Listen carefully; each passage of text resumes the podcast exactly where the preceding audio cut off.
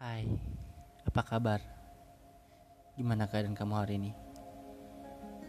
Mungkin itulah pertanyaan yang selalu aku ulang dalam pikiran dan benak aku Karena ingin tahu keadaan kamu Sebagai pengobat rindu Aku cuma bisa lihat wajahmu dari foto dan video kenangan kita dulu Rasanya kangen deh lihat video-video lama Di mana kayaknya waktu itu semuanya masih baik-baik aja Jadi kangen rasanya Tapi coba lihat sekarang Jangankan untuk berbincang atau sekedar bercengkrama untuk berbagi cerita. Bertanya dan saling bertegur sapa saja udah tak pernah lagi rasanya.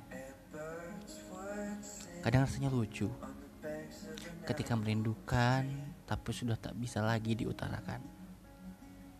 Layaknya orang asing yang pura-pura sibuk dengan urusan masing-masing.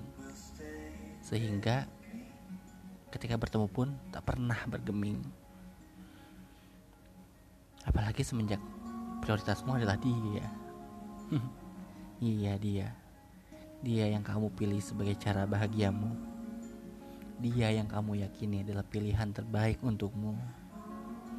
Dia yang nampaknya memang begitu spesial bagi dirimu. Cemburu. Mungkin. Karena nampaknya saat ini kamu terlihat bahagia ketika aku belum sembuh dari luka. Tapi aku juga sadar kok, tak sepatasnya aku berduka ketika kamu bersuka cita. Di titik ini, sudah sematasnya aku bersikap dewasa.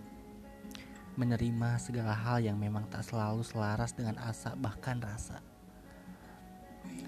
Di titik mencintai tanpa memiliki, aku mendoakanmu bahagia sampai akhir nanti.